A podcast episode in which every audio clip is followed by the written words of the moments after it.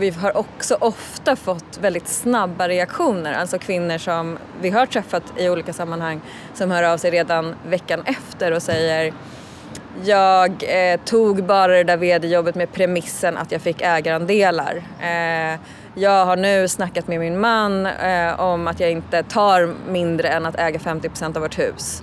Halleluja liksom! Det här är poddsoffan. Nyfikna möten om varför vi gör som vi gör. Om vår hjärnas alla kluriga val och hur man tänker rationellt. Poddsoffan från AP7.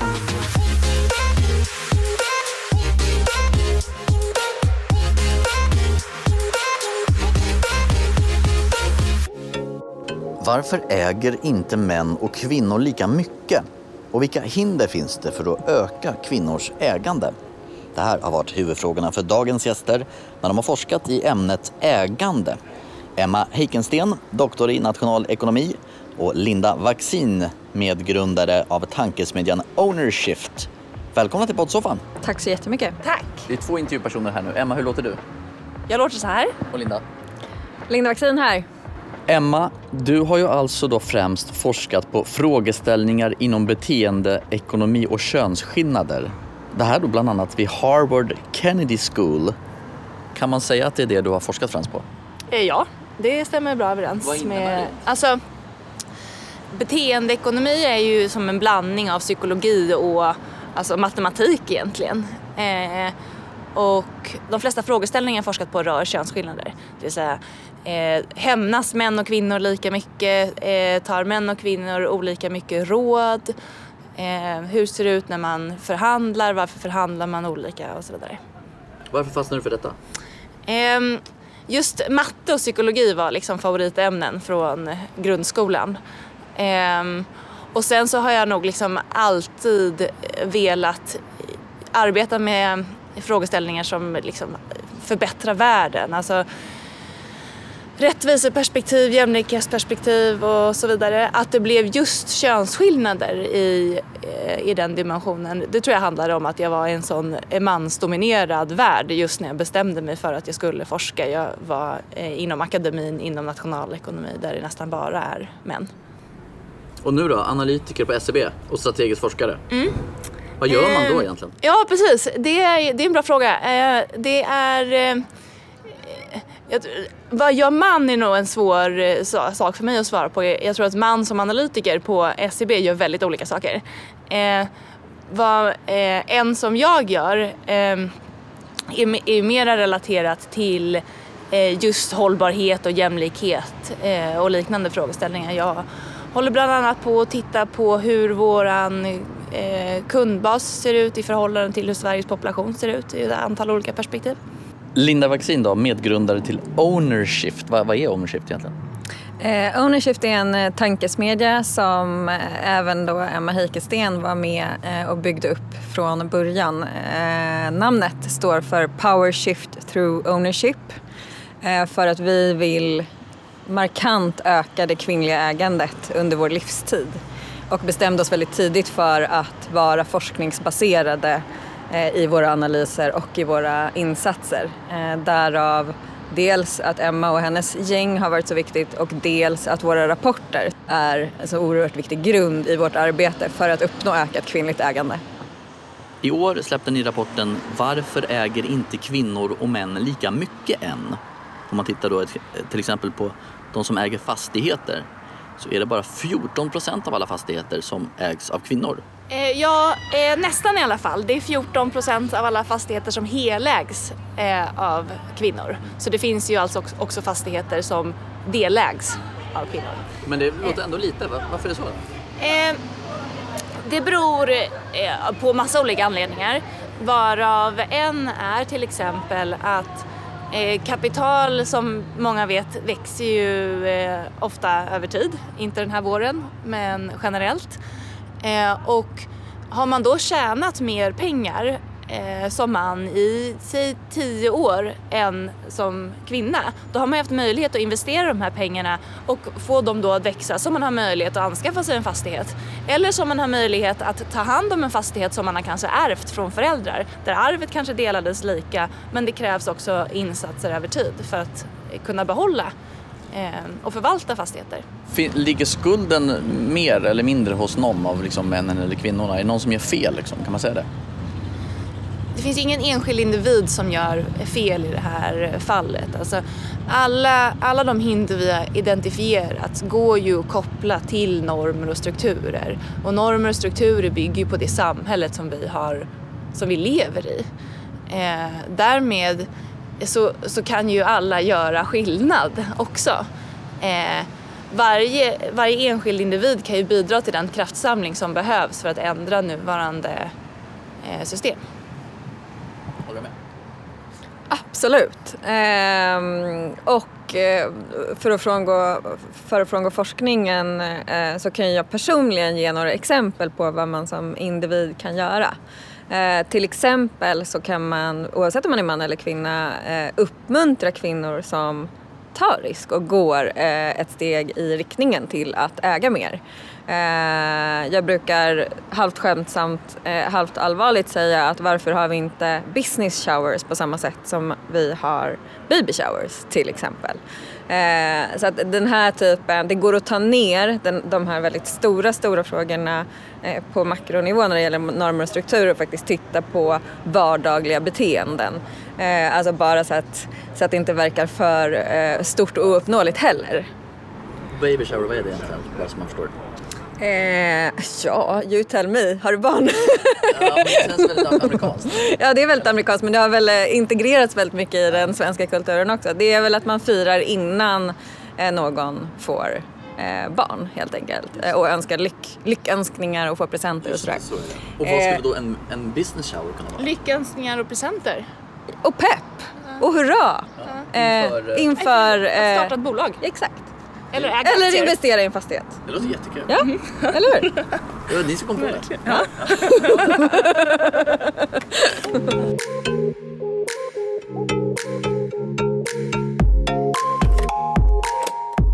Även om det inte är upp till den enskilda individen eller den enskilda individen som gör fel så finns det ju roller man kan ha, både som man och som kvinna, eh, där man har mer makt och därmed mera möjlighet att påverka situationen. Är du rekryterare, är du chef, är du riskkapitalist, då har du ju möjligheten att eh, sätta upp processer för att du ska få in eh, lika mycket kvinnliga anställda. Du ska kunna eh, liksom få ut lika mycket kapital till kvinnor som till män och så vidare. Ehm, och jag hade ett, ett av mina möten här på morgonen var med en, en manlig entreprenör eh, och investerare som vill eh, supporta vår eh, rörelse för ökat kvinnligt ägande. Eh, och när han var självkritisk, och det här är ju då anekdotiskt, eh, så eh, han driver flera bolag och investerar i flera bolag. När han var självkritisk så sa han, ja vi är ju vita män som äger de här bolagen, kvinnorna är VDR, eh, kvinnor, kvinnor är, liksom sitter i absolut majoritet i ledningsgruppen.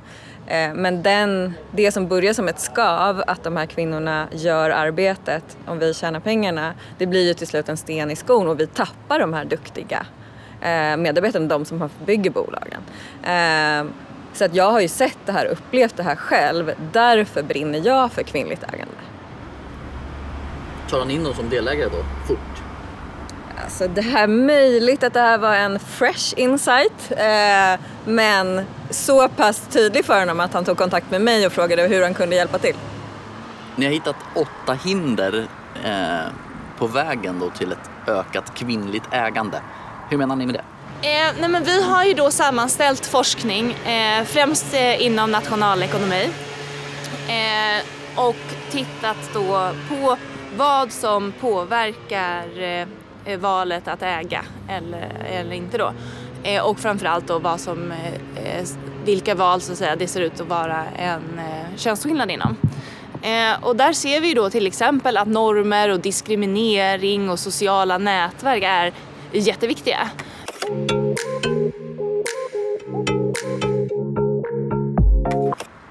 Vad är det lömskaste hindret ni har hittat? Har ni någon favorit? Oj, oj, oj, det finns ju många, många favoriter. Eh, en, en, en personlig för mig var ehm, eh, en av siffrorna som framkom under eh, kapital som försvinner under livets gång som är, som, som är ett av avsnitten i rapporten eh, Eh, där eh, löneskillnaden eh, mellan mannen och kvinnan tio år efter första barnet är, är 26 procent. Att våga då ge sig in och äga till exempel en fastighet det innebär ju såklart mer risk än att låta bli. Är kvinnor för obenägna att ta risk? Eh, jag låter Emma svara ur ett forskningsperspektiv men in, innan du gör det så skulle jag gärna vilja föra in eh, ett, ett annat perspektiv kring risk eh, som, som vi diskuterar mycket och det är ju hur mycket risk tar inte kvinnor som blir gravida eh, och föder barn? Eh, den risken som de tar med sin kropp hela tiden Eh, den pratar vi inte så mycket om och så överlåter jag till Emma att prata om risktagande när det kommer till finansiella. det är klart att eh, det är riskfyllt att till exempel investera i aktier. Eh, men det är ju också riskfyllt att inte ha något kapital att, eh, i ryggen. Liksom. Eh, så att jag tror att man måste liksom jag menar, om man verkligen, om, det om livet handlar om att minimera risker eh, då borde man ju alltså sprida sina eh, ägg. Inte att välja att bara vara anställd. Eller bara kanske vara entreprenör i så fall men eh, om det, det, är det som är målet och jag tror att eh, vad vi har sett på aktiemarknaden, jag menar i de, i de kriser som har Eh, alltså i finanskrisen så är det ju snarare problemet att folk är för risktagande. Eh, så jag tror att man kan ta ganska lagom mycket risk även eh, i ägande som gynnar, som skulle både gynna den enskilda individen och samhället. Precis och en av de sakerna som vi arbetar med är ju Ehm, att omdefiniera eh, risk och avstigmatisera en viss typ av risk för att kvinnor då ska vara eh, mer positiva, ha mer positiva laddningar till just finansiell risk. Um, för det där sitter ju mycket i hur man uppfattar saker och ting. Hur mycket av en trygghet är en anställning till exempel? Jämfört med att, bygga, att prioritera och bygga upp ett eget fuck off-kapital eller så. Eller så. så att där jobbar vi väldigt mycket med opinionsarbete baserat på forskningen. Ni träffar många kvinnor. Vad är er känsla om deras uppfattning? Vad säger de om det här? Om, om det här? om att ta risk. Ja, eh, det går, ju, det går ju inte att generalisera för det finns ju väldigt, väldigt många olika sorts kvinnor med väldigt olika sorters syn på risk. Men den, en väldigt vanlig eh, reaktion när vi pratar om kvinnligt ägande det är ju varför har vi inte pratat mer om det här tidigare? Varför har vi pratat så mycket om ledningsgrupp, eh, styrelse och så lite om ägande? Eh, och en eh, min upplevelse en längtan eh, och en äntligen så pratar vi om eh, de, den nivån i samhället där väldigt mycket verklig makt sitter. Um, och vi har också ofta fått väldigt snabba reaktioner, alltså kvinnor som vi har träffat i olika sammanhang som hör av sig redan veckan efter och säger jag eh, tog bara det där vd-jobbet med premissen att jag fick ägarandelar. Eh, jag har nu snackat med min man eh, om att jag inte tar mindre än att äga 50% av vårt hus. Eh, så att det här... Vad känner du då? Nej men halleluja liksom, för det är ju precis det vi vill. Vi är ute efter ett mindshift. Eh, och att eh, åtminstone privilegierade kvinnor i olika grad kan ju agera på det här ganska snabbt om, om poletten trillar ner. Eh, så det är ju fantastiskt. Det handlar ju mycket om beteende här på samhällsnivå. Liksom. Har ni något svar på varför vi gör så här? År efter år efter år. Ja visst, vi har en rapport som heter Varför äger kvinnor och män inte lika mycket än? Om du plockar ut det godaste där. Uh, det, på, det, på den frågan. Det godaste. Ja, alltså det, det godaste, eh, om, eftersom du väljer att eh, formulera frågan på det sättet, eh, det är nog för mig det som vi eh, skriver eh, om på baksidan. Det står barn i åldern 7 eh, till 10 år uppvisar inga könsskillnader i benägenhet att tävla. Och så finns det ytterligare siffror eh, kring just barn. Ehm, och det för mig, att få det svart på vitt och tillsammans med siffror hur det, hur det funkar i matrilineala samhällen, sa jag rätt nu? Att egendom och titlar ärvs genom eh, eh kvinnorna. Eh, det för mig var så här, eftersom vi lär oss de här beteendena och det är så tydligt liksom eh, hur, hur pojkar och flickor är så, så, kommer vi kunna ändra det här snabbt. Liksom.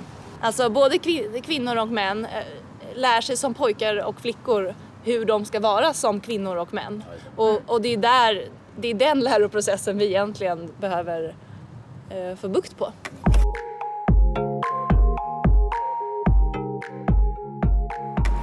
Var i den här liksom beslutsprocessen så bör skiftet ske då till kvinnligt ägande? Det finns ju många beslutsprocesser där man kan svara på olika sätt. Eh, det ena är ju då på politisk nivå, eh, på privat, eh, personlig nivå eh, och sen så finns det ju näringslivsnivån eh, och där måste den privata eh, och näringslivsnivån samverka. Eh, alltså privat då eh, behöver vi hjälpa kvinnor att starta fler bolag Eh, och från näringslivet till exempel investerarhåll eh, så behöver de skärpa sig för det, idag är det ju 1% ungefär av riskkapitalet som går till bolag som är enbart grundade av eh, kvinnor. Men om vi pratar just om beslutsprocesser så då tänker jag att, att första, alltså första steget är ju någonstans medvetenhet. Alltså det, liksom man som enskild individ, eh, både man och kvinna, bör ju vara medveten om att vi ganska lätt hamnar i gamla spår eh, på grund av de här normerna eh, och strukturerna. Eh, och att det är ganska lätt också att ändra den situationen eh, man är i liksom på, på individnivå. Alltså, eh, man delar lika på vab, man delar lika på eh, städning eh, man ser till så att eh, både mannen och kvinnan har eh, aktier på sina sparkonton. Liksom. Eh, och på samma sätt då tänker jag att man... Man säkerställer lika pension. Ja, precis. Ehm, på samma sätt då tänker jag att näringslivet och politikerna måste först vara medvetna om att situationen ser ut så här och att eh, man då kan som politiker kan man tänka sig olika typer av styrmedel som förenklar för att ta eh, beslut eh, som påverkar jämställdhet i en positiv riktning. Eh, och man på, som näringsliv då eh, också ser till så att man tar hänsyn till att man normalt sett eh, baserar sina beslut på magkänsla och stereotyper och så vidare och då kanske försöker backa ifrån det. Man önskar ju att det här går fort, förändring. Ja. Det gör ju sällan det. Det står ju till och med upp och ner på er rapport. Spoiler, det är ingen quick fix. Ja. När tror ni då att ni kommer få byta namn då på er tankesmedja? Det kommer vi inte få göra under vår livstid. Eh, men däremot eh, så är vi övertygade om att vi kommer hinna medan vi lever få se en markant skillnad i kvinnligt ägande. 50-50 ägande. När blir det? Vi kan väl slå till med 100 år.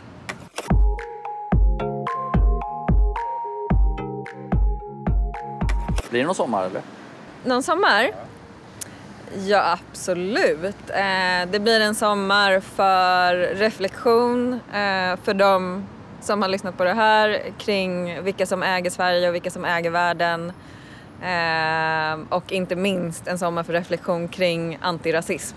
Ja, jag hoppas verkligen att folk tar tillfället i akt och eh, lär sig på och utbilda sig inom eh, diskriminering och stereotyper och varför vi tar de besluten vi gör och, och vem som faktiskt sitter på eh, makten för att ändra det här. Både, både i stort men också i det lilla. Emma Heikensten, doktor i nationalekonomi och forskningschef då i tankesmedjan Ownershift där Linda Vaccin är medgrundare. Vad kul att ha er med! Tack så mycket. Tack! Poddsoffan från AP7.